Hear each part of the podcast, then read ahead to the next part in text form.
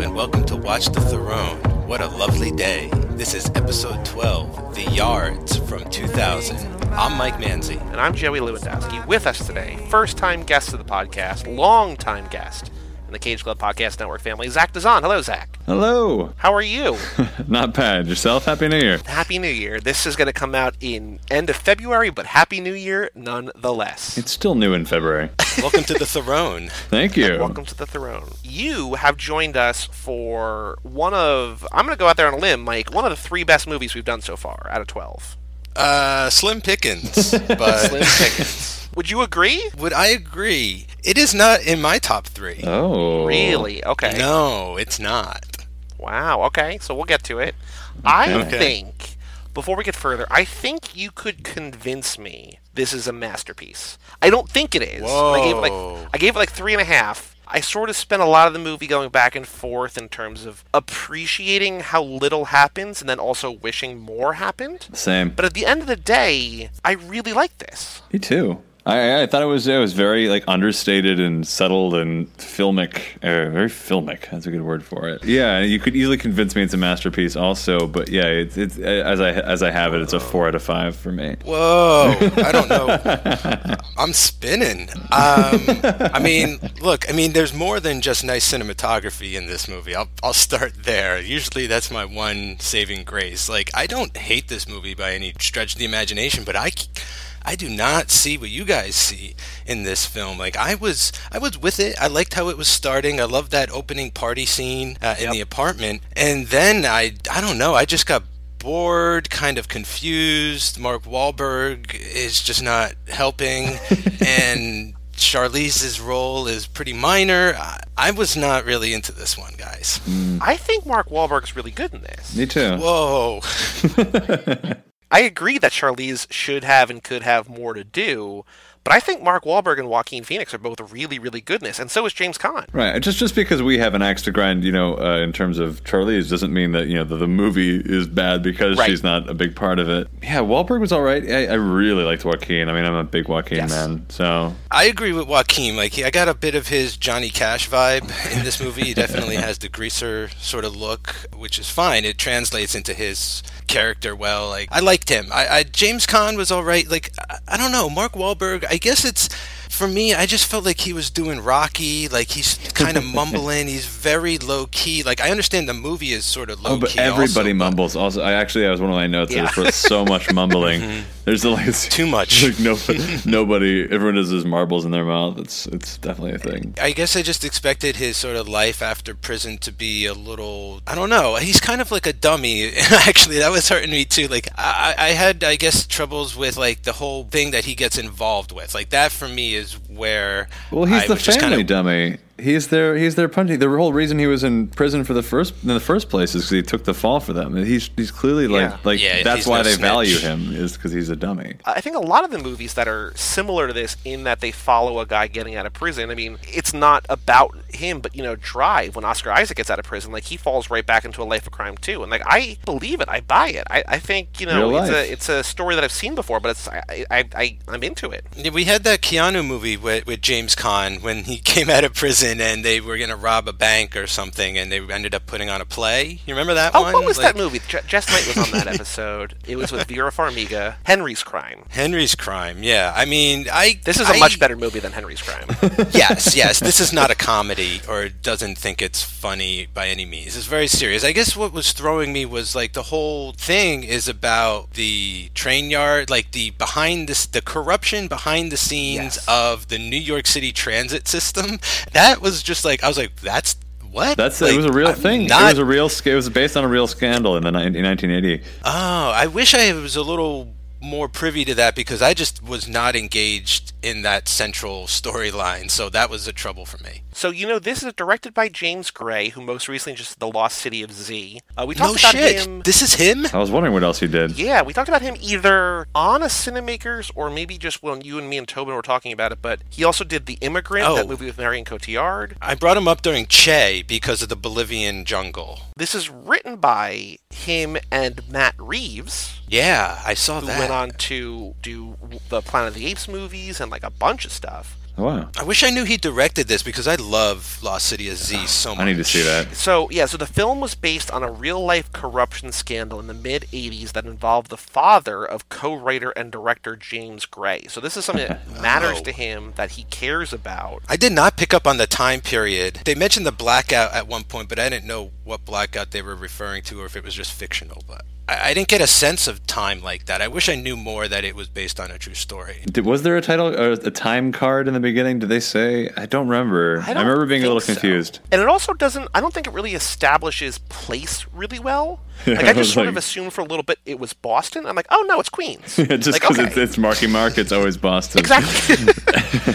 I was like Charlize with a Boston accent. I was like, oh wait, no, that's just a New York accent. I guess that's Yeah. not. It's just her with an accent, which we haven't heard yet. I don't think. Hi, editor Joey here again for what feels like my second time in as many weeks, but who knows? I can't tell. I can't keep track of time anymore. We have heard Charlize with an accent before. We've heard her down south in The Devil's Advocate and Cider House Rules, but this is a new accent. So that's all I was trying to say. Back to the show. He translates fine from like Boston to New York. I don't Yeah. feel like Marky skips a beat during that. Charlize, A like little weird. Uh, yeah, like I, I don't know. This is like another sort of uh, moment like Cider House Rules, where I just feel like she's a little miscast here because she could do this standing on her head. Like she's done stuff like this already, like way better, where she's just sort of like the trophy. You know, she's like the furniture, like the trophy wife or something. I I think it's a little deeper in this. I think it's a little deeper, but for the most part, she's Joaquin Phoenix's hot girlfriend. She's Marky Mark's hot cousin, and I just feel like she's a little just miscast. She doesn't have like she doesn't look sort of tough enough. Like everyone else in the movie looks tough. Oh, she looks tough in a you know weird. w- She looks like uh, like Yes. Eleven, uh, you know, in season two of Stranger Things. Yeah, she's very like late '80s tough, like Blade Runner. She almost looks like Pris in Blade Runner in a few moments. Yeah, I don't know if she's miscast or not. I don't think that th- it's fair.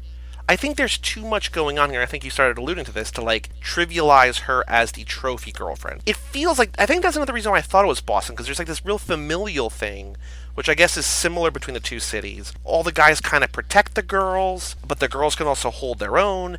And then you add the extra layer that like when they were 15, she and Mark Wahlberg were like were in a relationship, and it's just like oh, like there's there's Yeah. a lot happening here. it was really glossed over, and suddenly at the end of the movie, Could we just get there? Yeah, let's get there. But like, so from the very first shot, right? So Mark Wahlberg comes back to the apartment. We see him look at her, and I'm like, oh, they're gonna fuck. And Yeah, then you dude. find out that they're cousins. It and I didn't was come like, out of nowhere. I'm like, Huh. they're still gonna fuck. I I, didn't like, care. huh? yeah, well, I was actually glad they gave us the closure on that. Yeah, I was, I was, I was, Yeah. I, it was building the entire movie. I'm like, what is up with these guys? I must have dozed off because I didn't even pick up that when they were 15 or whatever that they were involved. I just thought that in this movie they needed to fuck.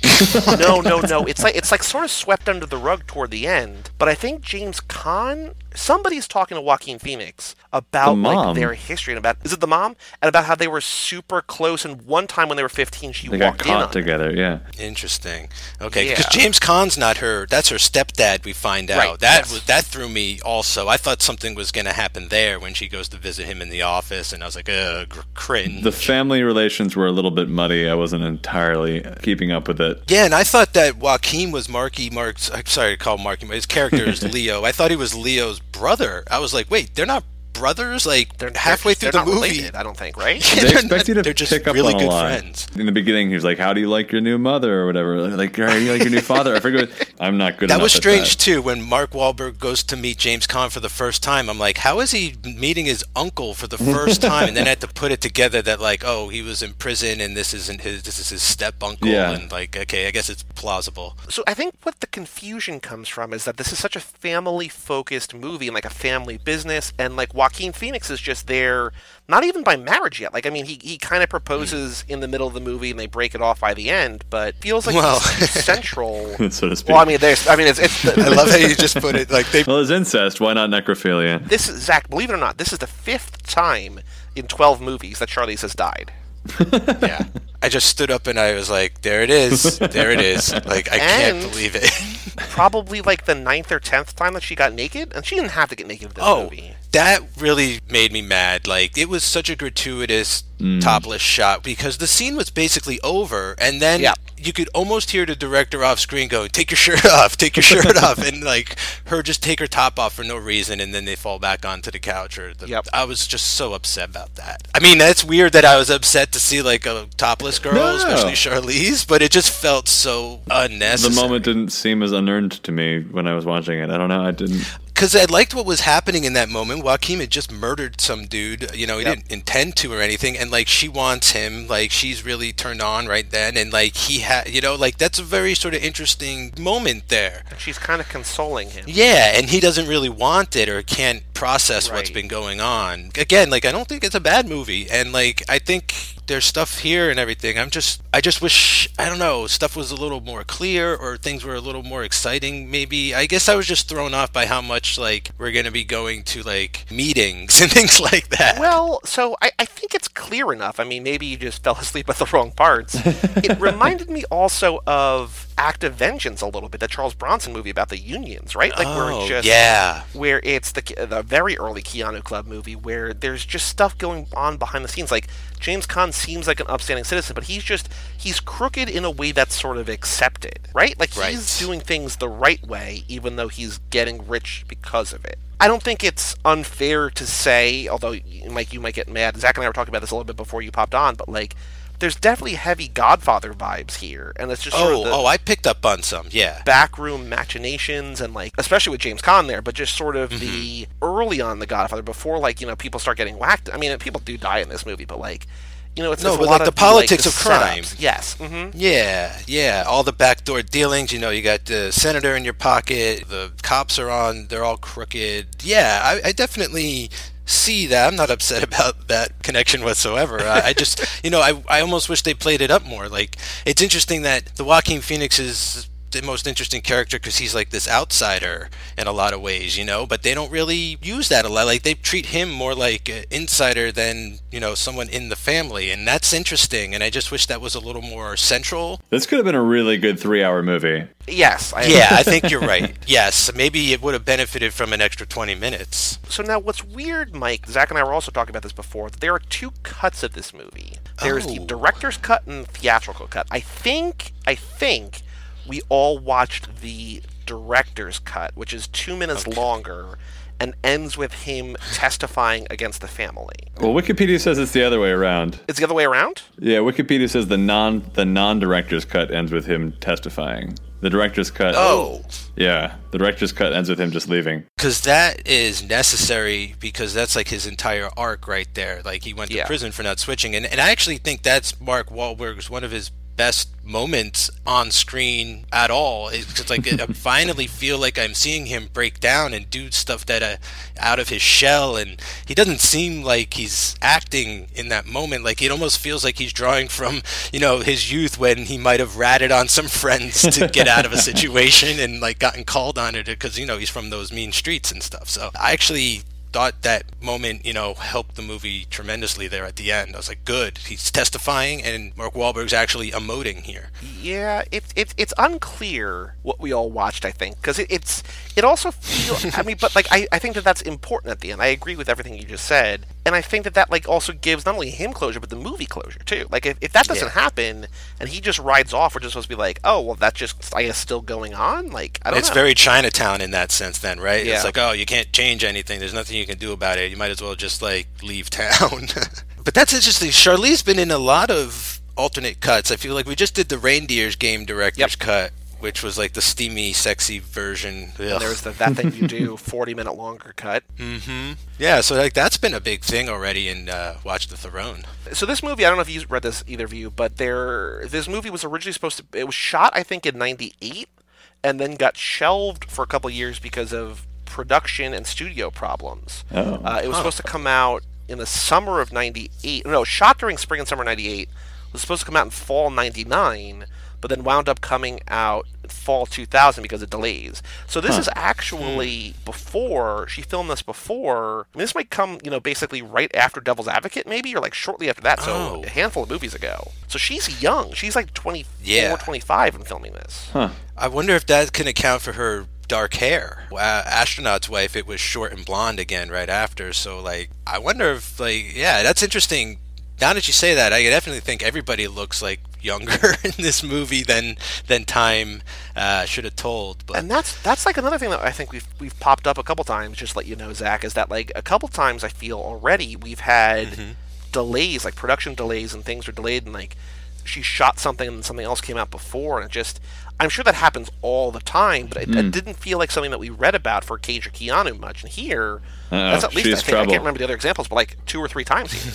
She's she's a production delayer. It's not- it must be her what fault. a diva! yeah, really. Imagine come to find out like it's all of her like demands and it's her rider and everything that they can't fulfill. No, My hair's not dark enough. it, it is kind of interesting though. The like she's really like in all parts of the system like representing you know like she's got comedies she's done horror she's doing thrillers she's had films delayed and come out after Yep. other ones have been filmed like it's kind of She fun dies that way and I, I like and the dies. variety yeah she's the most died uh, the most Most dead. she's the most died actor I've known, but like, yeah, she's died the most I think so far out of anyone that we've covered. Like, it's she's keeping it fun at least. Yeah. And she's also right now in a mini bit of a, a mini streak of crime movies, at least in terms of what's released. Because last week we had Ben Affleck in Reindeer Games, which is crime, and here we got another Boston connection in Wahlberg in cr- a crime movie here. So there's a little bit of a crime spree, if you will, here on Watch the Throne. Oh man, but this uh, this is way better than Reindeer Games. Like this is a competent film. You know what I'm saying? I just Oh, think yeah, I was thrown off guard because like I, I basically just read like the yards. Like uh, Mark Wahlberg like works at a train yard, and I thought it was going to be more of like a taking of the Pelham kind of thing, or like a real heist kind of movie. So Oh, that's why I I think fell asleep. More nodded off. I didn't full on fall asleep, but I, I mean, like I think that was why. I think like uh, my expectations were a little sideways. Maybe if I sat down again and gave it another try, I, I would see some another side of it, some more, some more in there somewhere. Well, I can tell you that America is sort of on your side in that this had a $24 million budget and made less than 900000 at the box office. So I don't know how it was sold, but people were not into it. I was telling you though, Mike, before we watched it, I was doing a little bit of research. I saw who was in it. I saw who the director was. I saw who the writers were.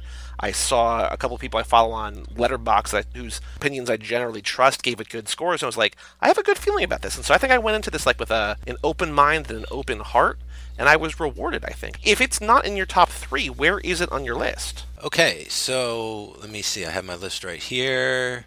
I have it six. So, Oh, wow. but I, that's it's because look, like my list is kind of fucked up.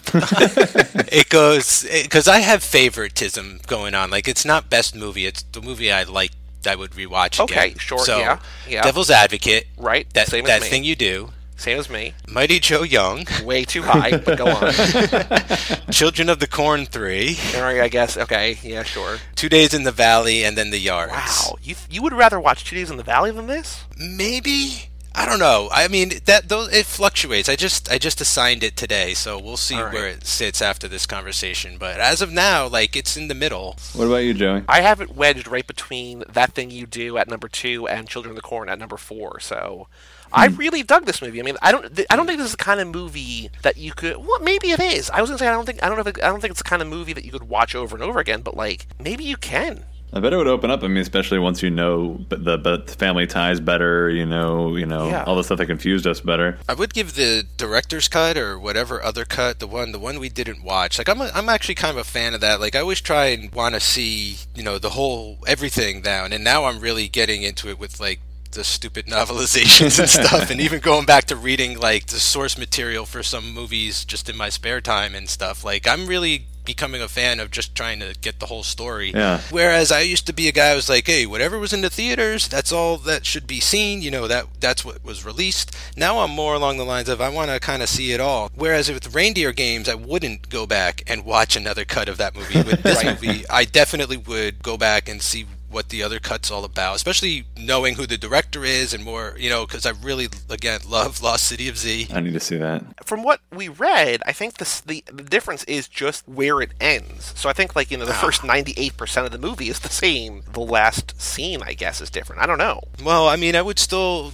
give it another shot before a lot of other movies. I mean, it's not high on my rewatch list, but it's you know it would be on there. Sounds like we're we're convincing him it's a masterpiece. Yes. Well, no, like that, I don't think I'm ever going to reach that level, but you know, I, I definitely have respect for the film. Like I now, especially learning the true story side and how closely the filmmakers connected and everything. Like I, I like that angle, and that will change my perspective of a movie or a piece of art or something like that. You know, and make me reconsider it. So nothing's really set in stone right now. Hmm. And also another thing to point out is the composer. I don't know if you looked this up. Is Howard Shore, who did oh. Seven and the Lord of the Rings movies and Silence Oh, of the wow. Lambs and Spotlight and The Departed.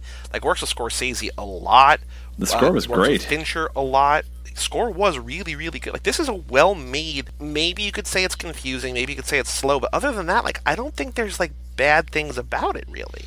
Like No. it might not be your cup of tea or what you're looking for to watch or what you're hoping for, but like I think behind the scenes and in front of the camera, like people are nailing it. Yeah, like I feel like it's well directed. I don't feel like it's a confusing movie. I just feel like I was confused just because of like I said, like I wasn't expecting this type of movie. Like I didn't think it was going to be like a slow burning thriller. Like I thought it was going to have more action or at least, you know, some more violence and I just was expecting more of like what I would generally get from a Mark Wahlberg film, I guess, like something just a little more commercial and this isn't. And I think that's a good thing, you know? Like this plays much more like darker indie drama kind of thing that got like studio power behind it, you know, and was able to get a lot of good talent and looks great. It sounds great. Um, it is kind of strange that I had never heard of this movie until we started doing this Well, yeah. podcast, you know? Like that is kind of a strange thing considering like everybody behind it. Yeah. It comes at a point in his career he had just done Basketball Diaries, Fear, Traveler, Boogie Nights, then he probably filmed this. Like it's it's not he's not like a really commercial actor yet, I don't think. He's still sort of in that like indie scene, so mm. I think it sort of fits. Yeah, in. I think I think, you know, modern day Mark Wahlberg, you're like, oh, he's the face of the Transformers franchise now or whatever. So like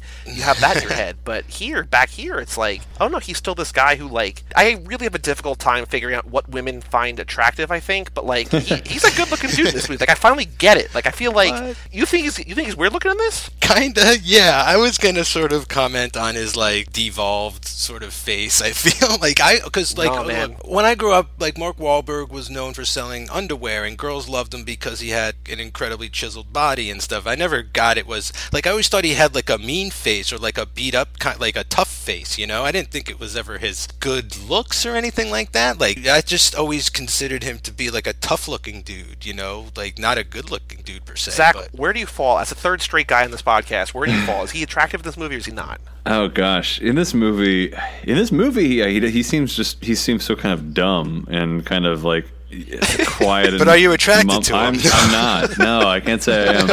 But you know, I, I'm a sapiosexual. I, rec- I, I'm like into the brain. You know.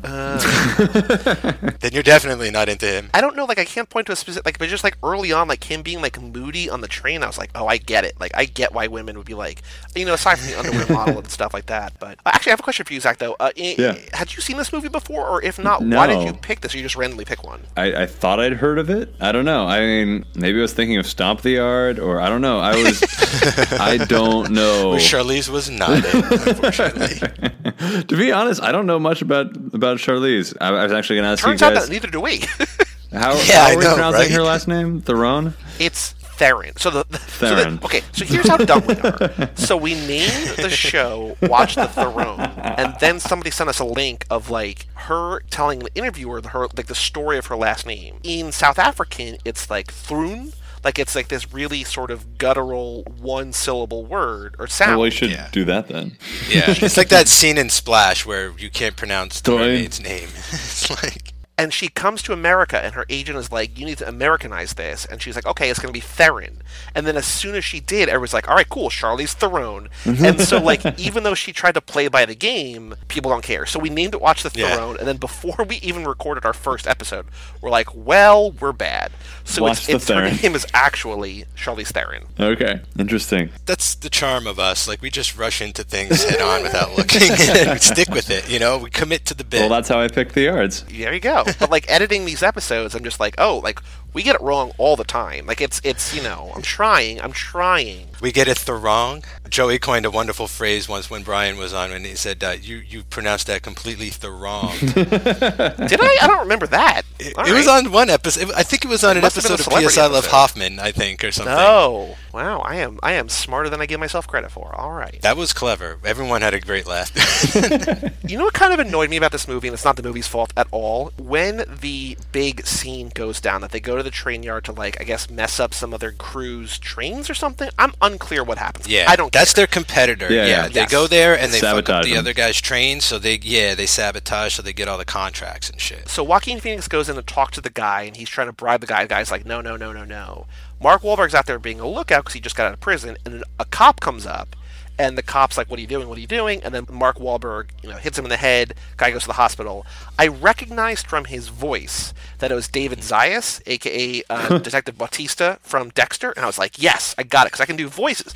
Terrible at faces, terrible with hair, as Mike knows, but I can do voices. And I was like, "Oh, that's cool." I looked it up, and I was like, "Great." And then they just show his face over and over, and I was like, "Oh man, like it's not like it's not cool that I know who he is now because you see him a bunch." I was so proud of myself, and I'm like, So pr- "Oh well, like you know, we see him in the movie, we see him on TV, like we see him all like." I'm just like, "Come on, man." Well, I believe you.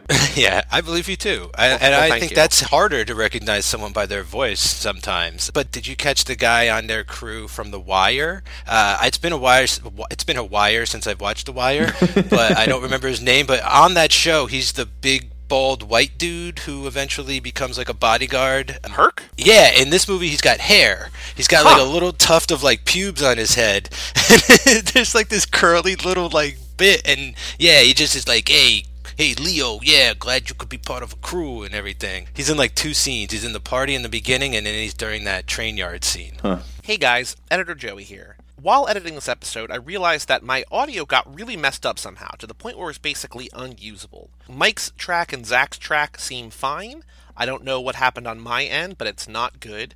So instead of scrapping this episode or re recording or doing another Cider House Rules in Memoriam episode, I also don't know what's happening on the Charlize Theron podcast because, you know, we had no problems with Cage or Keanu, and now all of a sudden Charlize is like throwing us all sorts of technical difficulties. So I don't know. I'm sorry about this. But what I'm going to do is since I'm so I was so happy with the episode that we recorded and you know the other tracks are fine, then I'm going to kind of recap and sort of set up what Mike and Zach were talking about and see if I can remember what I was saying. So a little bit of a weird thing here on the back half of this episode, but I hope you enjoy. Uh, if you want to turn it off, you can. But we have our pitch a sequel game coming up in a little bit, so hopefully you stick around. But just want to let you know what's going on. This first clip, the first thing that I said, that the bridge from Mike talking about Herc in The Wire, is that I said that there was another person that Mike mentioned that he had seen in this movie, a non actor, if you will. Uh, we were all surprised that Mike saw this guy and recognized this guy. Oh yeah, and I'm the last person who probably should have recognized this guy um, because he's a sports figure and pretty major. I think I've turned it more into like a persona on the show that like one of my you know my limp and my eye patch is that I I'm not into sports, but I I'm, I play that up more for the show. But I spied um, Keith Hernandez in like one shot of this movie. Yeah, so uh, I mean, I recognized him mostly from Seinfeld, although I was alive during the famous game that went down in the 80s. I, I did know about Keith Hernandez. I'm not like a total idiot. This is all going over my Uh, head. but I mean, I recognized him because that episode I've seen like a thousand times, and he's only in like, you know, maybe 10, 15 seconds of this movie. So I took a screenshot and I sent it to Joey, and I circled his head in red, and I was like, there he is. Wait, what, what was he on Seinfeld? Wait, I I don't remember this. Oh, he dated Elaine, and then it was the big episode where um, there was a second spitter, like uh, Kramer and uh, Kramer, friend of the show, because he and Charlize Theron did a movie together. Ah. But Kramer and Newman go to the Mets game and spit on Keith Hernandez, and then it became the whole thing. And Jerry is asked to move his furniture, so he was on like a two-parter Seinfeld episode as one of Elaine's. I guess I haven't seen that one. It's a classic. editor Joey again. I said that you know he played on the Mets. The Mets played in Queens. Maybe he was just like called onto set, say, "Hey, be here for an afternoon and you know be in this one scene?" Question mark. yeah, right. Meet James Caan, maybe, because I think that's who he's like in the photo with, her, get a free lunch. I don't know. editor Joey here again. This is a weird exercise I'm doing. I know that's a weird exercise. I know that I could, in theory, just try to reword what I said and make it seem natural, but like we're we're above board here with you on Watch the Throne. We don't want to lie to you. I don't want to make you think that like, oh, why does he sound a little bit different? Well, because uh, something happened to my audio. What I said in this little gap here was that this movie, though I loved it, though it is a near masterpiece, and I don't care what Mike says, you know, we're going to convince him one day that this is a near masterpiece, I didn't know what to take notes on and to sort of emulate Mike's thoughts and his opinions on stuff. I said it just, it's the type of movie that I just let wash over me. Uh, but then I did point out that I read on IMDb that the there was trivia about when Mark Wahlberg and Joaquin Phoenix fight each other in this movie. They agreed to actually fight each other. Although they wore knee and elbow pads, everything on screen is them actually beating each other up. There's no stunts. The entire thing was done over two takes from three different angles. There was also one point where Joaquin Phoenix accidentally hit Charlize Theron, and he also did actually fall down the stairs. So everything you see looks real because it is real. Wow, I was wondering about that. It looked like a, I was like, damn, those don't look like doubles. Like that looked real. Yeah, and that doesn't feel like choreography either. Like I noticed that moment. I was like, ooh, this is the movie this is like when the movie's working really well for me it's like these kind of moments where it's like a conventional scene like something you see like when the best friends finally go at it but it's you know, executed in a way that I've never really felt before. Uh, and it really made me feel what the movie was trying to do at that time, where it's like realness and the gritty. And like this moment is maybe like aside from the stabbing and that little like altercation in the yard and the end where Charlize goes over the rail pretty quickly. There's not a big like fight, but like this is the fight. This is like the action scene in the entire movie. You know what I'm saying? And like you really wanted to watch an action movie, didn't you? No, but it works really well. Like the more I think about it, because of how sort of tempered the rest of the film is, that like you get this explosive moment, you know, and it and it isn't pretty mm. in the sense that they're not doing karate or anything like that. Like they're actually brawling together, and so yeah, I, I really I like that part. Editor Joey back asking, "So do you mean it's a near masterpiece?" well, we're we're we're getting there, but we're not quite there yet. it's a piece of something. No? Editor Joey here once again. Hello, long time no talk. But I was saying that there there's some other trivia for this movie. They wanted to shoot on an actual train lot. New York City wouldn't let them. They like built the set, but then the last minute they actually got to shoot on the train lot, so that was cool. I said between that and the performances and the look and everything, sometimes didn't feel like a movie, which I meant as a compliment. It just sort of felt like guys on a train yard, so that was kind of cool. It's a it's a it's a unique type of movie. I had some yeah, some notes. Why did he have to use a gun in the hospital to kill a dude? Like, like I was just like pillow, pillow. It's quiet. Yeah, that felt a little drawn out. but I agree. That was a very Godfather type moment too, you know, and like Michael has to go protect his dad because the guy's going to come and like kill him while he's in the hospital and everything. Editor Joey here again. I said that there were a couple scenes with guns in this movie, and I wondered if it was the studio saying that they needed guns because you know it might have been like the most boring trailer in history because this is not a movie where a lot of things happen. And I wonder if the studio was like, "Hey, we need to sell this. You need to put guns in there." Uh, Zach asked if none of these guns go off. I said there was a little bit of gunfire. You know, there's that there's a shootout in an apartment. You know, uh, Joaquin Phoenix sends a hitman to kill Mark Wahlberg, uh, but it's not John Wick. Yeah. Uh, oh, as a, Joaquin Phoenix's skin was so smooth it looked like CG at times. Did you guys get that? I, That's awesome. I said so. While I'm looking at Mark Wahlberg, you're looking at Joaquin Phoenix. Hundred percent would would do. That dude is the best. I've I've had a crush on him since Gladiator. He's great in Eight Millimeter, Cage Club. Check out Eight oh. Millimeter. That's a that's sort of a gem. I said his name was Max California, which is just a great name. Yeah, one of the best names. I be banging is the name I remember most from Cage Club. One of the guys write, writes checks for his bribes. I thought that seemed like bad bad behavior. Oh yeah, and oh the, the the nudity scene where they get naked to do the handoff. I thought that was like, what am I watching? Oh. Are they about to see? I thought it was like, is it yeah. corruption or is it like homosexuality? Like, it's like the real story is they're fucking. So the deal there was the dude's paranoid about wires, and I can't believe Marky Mark never put on a wire. Like, I thought that was all a setup because that's how they were going to catch him at the end, was he was going to wear a wire and forget to check him or something. But I, I really, that's another moment that I enjoyed because I was like, whoa, this is like a scene you see all the time. Two guys meeting in, in you know, in private somewhere in the middle of nowhere, but then there's this extra extra step where they're fucking butt yeah. naked you know, I'm like Mark Wahlberg. I'm like, what the fuck is that about? You know, and then he gets in the car and explains it, and you know, I buy it, and it's so random and weird, but it works really well because it uh, it's new and like different, you know, and it's got a weird Sopranos vibe to that moment, you know, where it's just like let's get this Yeah, fucking yeah. over with, you know, and like take your goddamn clothes off, give me the fucking money, and let's get out of here, kind of thing. Maybe Leo's checking him out. I don't know. Maybe that's the male gaze taking. It's the only time you can have a conversation if you're afraid of wires. Yeah. There you go. Maybe he's telling him about like all the other shit in his life. He, doesn't, he can't ever tell anyone.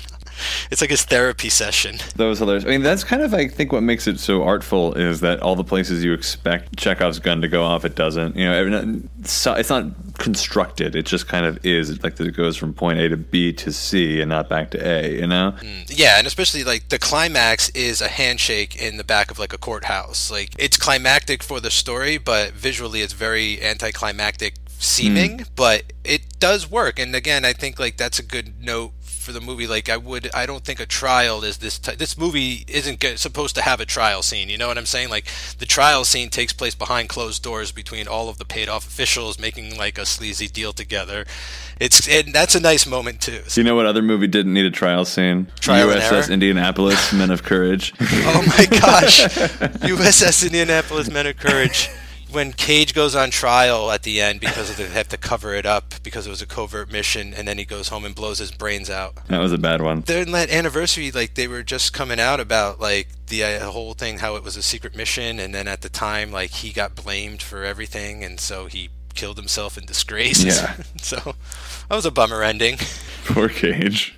Joey here again. I had mentioned that as we were recording this, I had just seen the post the night before, and it was a movie that I really liked, but didn't like the way that I thought I was going to like because I had perceptions going into it. This is all, all sort of a tangent. I don't remember exactly how I got into this, but I was saying about how maybe it's the same thing with Mike. That Mike was expecting an action movie, and he said got this. That's sort of a little bit more slow, you know, a, a slow burn, where the big moment is a handshake in a back room.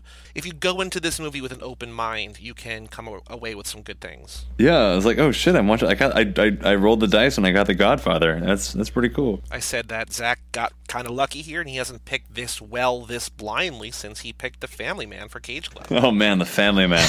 His first when show. I thought that was oh I because I thought the Family Man was uh, the Weatherman I think and I wanted to and I wanted to see something involving yeah like archery and I didn't. And then, as I do every week, I asked if Mike and Zach had any last thoughts about this movie. Uh, I, no, pretty good. Four out of five. I just had two things running through my mind during this movie. Uh, the first one was uh, how much of a hard ass his parole officer seemed, and then just vanished the rest of the movie. Like I Oh, thought yeah. it would have, you know, I just really hate when they never check in with their parole officers, and it's totally cool. Uh, there's an opportunity in this movie for him to actually go to that guy for some help or something, or trying to figure shit out, and then he just never shows back up. Well, he movie. was he was in trouble when he disappeared. Uh, that was a thing. I don't know if even the, the officer himself even showed up, but he was in serious trouble for not. Yeah, they swatted his mom's apartment looking for him and Yeah. everything. Yeah, but that guy never showed showed up again. Yeah.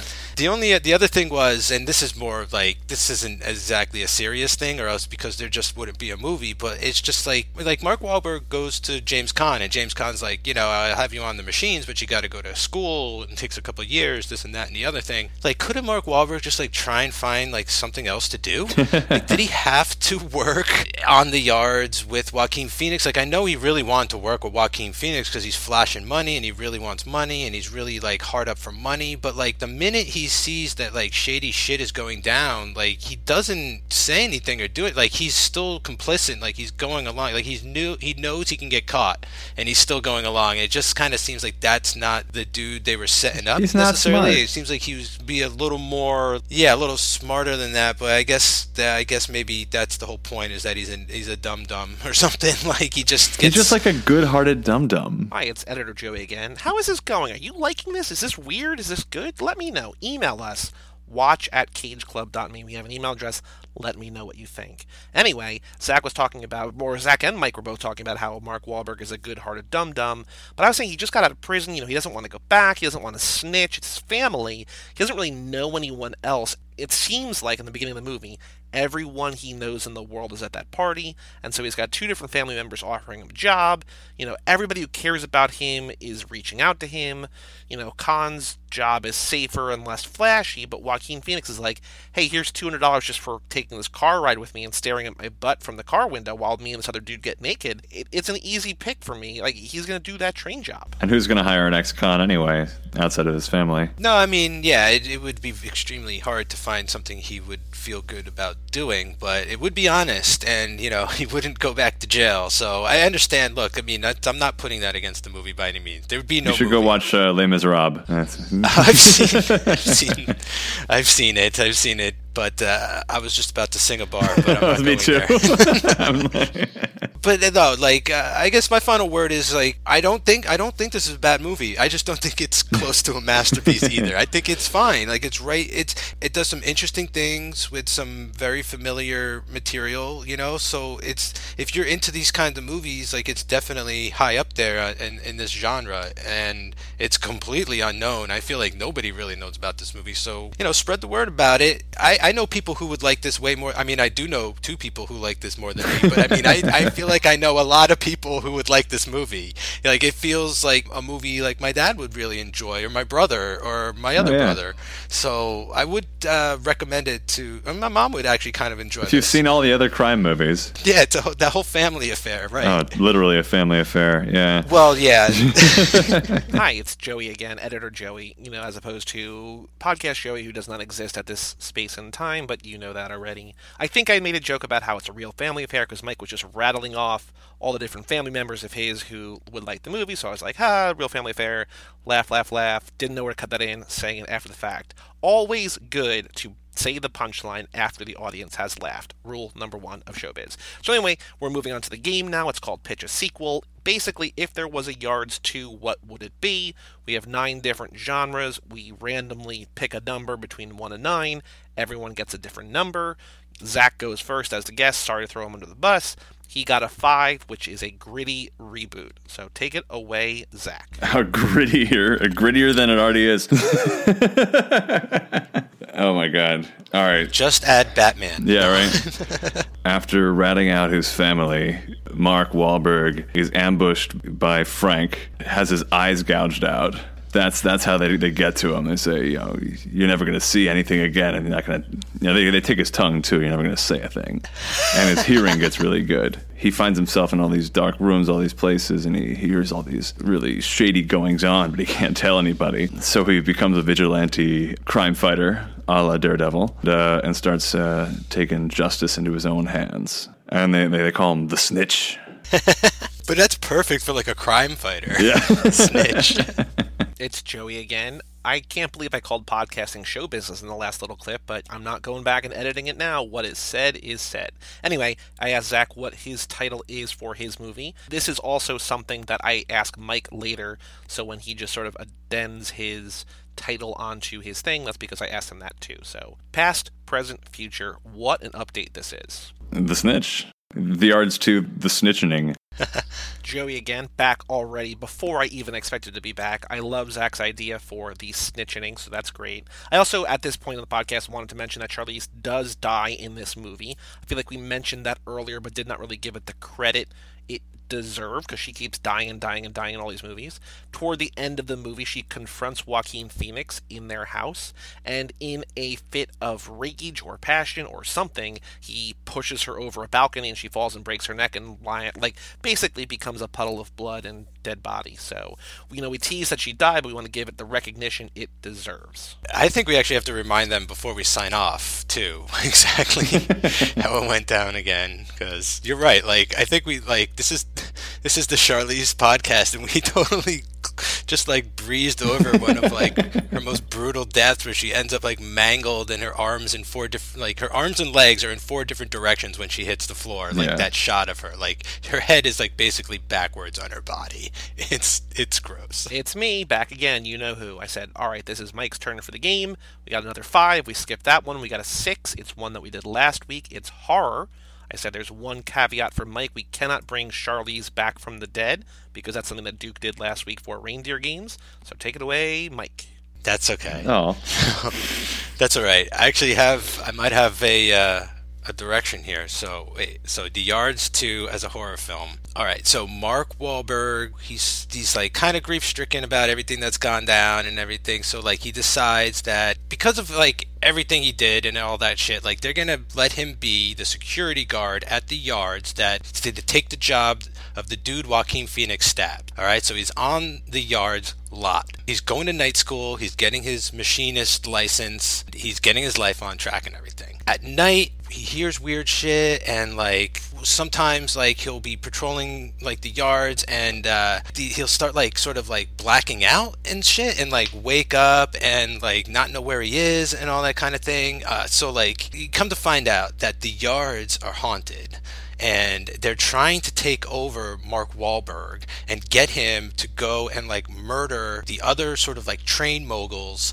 all around. And then at the end you find out that it's been haunted by like one of the oldest train moguls from New York history like back in like the 1910s and he's trying to exact his revenge through Mark Wahlberg. And Wahlberg creates a machine that he attaches to one of the trains that when he drives it at a certain speed in a certain way it traps the ghost and he sort of like destroys it and he lifts the curse. And at the end he goes home and like you think everything's fine and all that. Then like at the last second like the ghost of the train yard like jumps at him and it's like you know sets up another sequence shut up and take my money.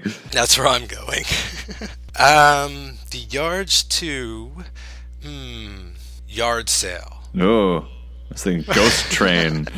I mean, it's a better title. It doesn't really, it doesn't really fit, Yeah. I guess. But I can't, I can't give up on the title. I, I Yard just, sale. I just like yard sale. I don't, i'm like not the good at family this game comedy version. Hi, it's Joey again. So I got a 7, which is sci fi. I said it makes sense that a movie that is realistic and grounded as this would spawn a sci fi sequel. I said that Mark Wahlberg, for some reason, becomes obsessed with astronomy. That, you know, he gets out of prison in this first movie, he starts working some jobs, he wants to go to night school to become an astronomer. He start he you know, he looks up to the skies in Queens and gets really into the stars. Somewhere along the line, you know, he gets really good at this. He goes to a little school outside of Boston. You got to have some kind of Boston connection here. He goes to a little school outside of Boston. That's where he, you know, Harvard, parentheses, Harvard.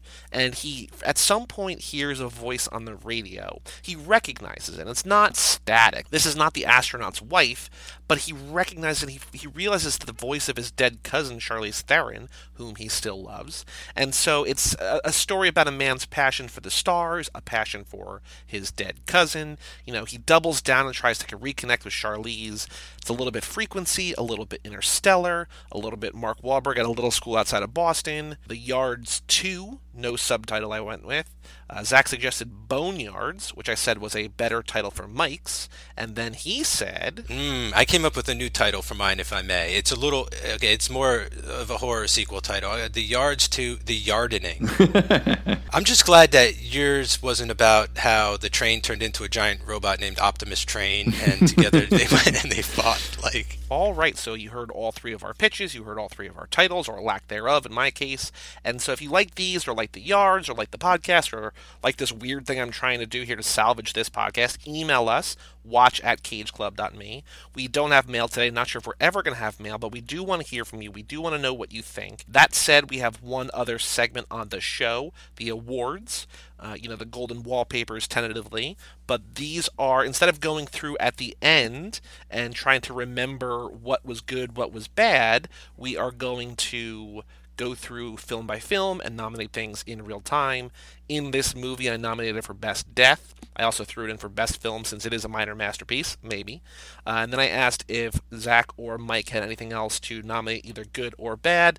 Doesn't necessarily have to be Charlize related. I said, Do you think that Joaquin Phoenix should be nominated for Best Male non Charlize role? And they said yes, so we nominated him as well. And then yeah, I think so because you know, especially his turn at the end when they kind finally catch him and he's like raise, he's like crying and raising his hands in his car and not resisting, and they're like, yeah, I think he's he he, he concludes the arc nice, and he, yeah, he's badass in this movie. Best mumbles. yeah, at least discernible This dialogue. discernible dialogue. Uh, I had one best love triangle. Mm. I said that I love the idea of a best love triangle because we have best love story, worst love story. Now we have best love triangle. I also added in the love triangle from Mighty Joe Young between Jill, Joe, and Greg. and you could even do uh, Keanu, the devil, and her, maybe, and uh, Devil's Advocate. I don't know. Most tasteful incest?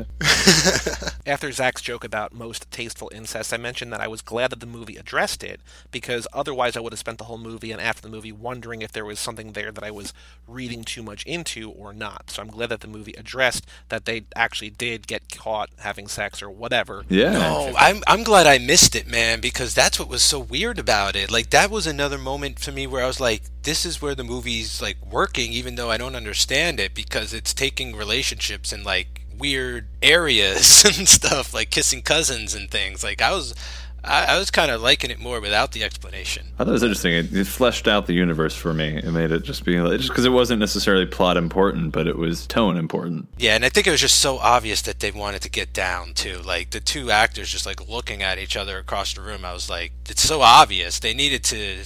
I guess they needed eventually. They need to explain a reason why they don't more than anything else. Well, it's it's better than in movies when like two characters ostensibly are interested in each other and there's no chemistry. Like I'm really glad. Yeah, it worked. It worked. Yeah, that's another thing too, right? Like there was chemistry and they couldn't it was like taboo, it was forbidden. So like there's just an extra level of tension. Yeah. I then asked if we should nominate for best score slash soundtrack, and we did. And then I asked if we should do best director because we did for Cage Club. I think worst returning director and maybe one other thing, but that wasn't something that we had really talked about here so far on Watch the Throne. We don't have that. We haven't done best director yet. Like I don't know. There's a couple we haven't really so we didn't really come to a consensus. We sort of held off on Best Director. Still not a category to this date, but I did say that, uh, you know, this isn't the greatest film of the 21st century, as we were kind of joking at one point that it was. But, you know, I love it, and I can see why people would think it's awesome. Somebody was like, hey, I give it 5 out of 5 stars. I get that. So that was that. Well, what would this movie be the worst at? Where is there anything worst about this movie? I wouldn't say this is a bad movie, you know, especially what's come before. I'm afraid to score it now on Letterboxd. like... I might go to 4.5. So this is sort of the end of this show, and I thank Zach for being here. I thanked him honestly way too many times. I don't know why I thanked him as many times as I did. Uh, you know, I was just happy that he was here to watch a movie that I loved, or I thought I loved, or I really liked, a near masterpiece, so on and so forth give me some backup ammunition against Mike.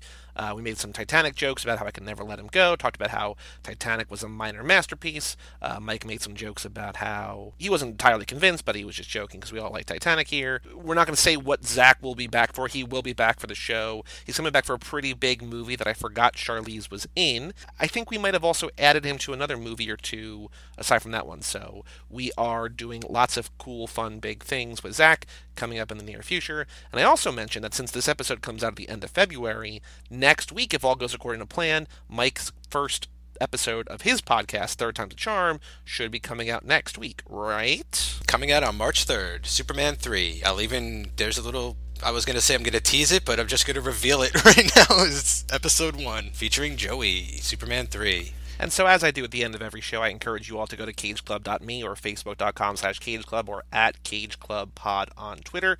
I promoted the episodes that Zach had been on before, the movie that we all love, The Family Man. We all love Freaked on Keanu Club, where Keanu plays Ortiz the dog boy. We all talked about how great those were you know, if you want to email us, let us know. This is the last time, this might be the last time that I say anything on here as editor Joey. So email watch at cageclub.me. Let us know what you think of this. Go to facebook.com slash cageclub, at cageclubpod on Twitter, and cageclub.me for all shows on our network. I'm Joey Lewandowski. And I'm Mike Manzi. And that was Zach Dazan, and we'll see you next time on Watch the Throne.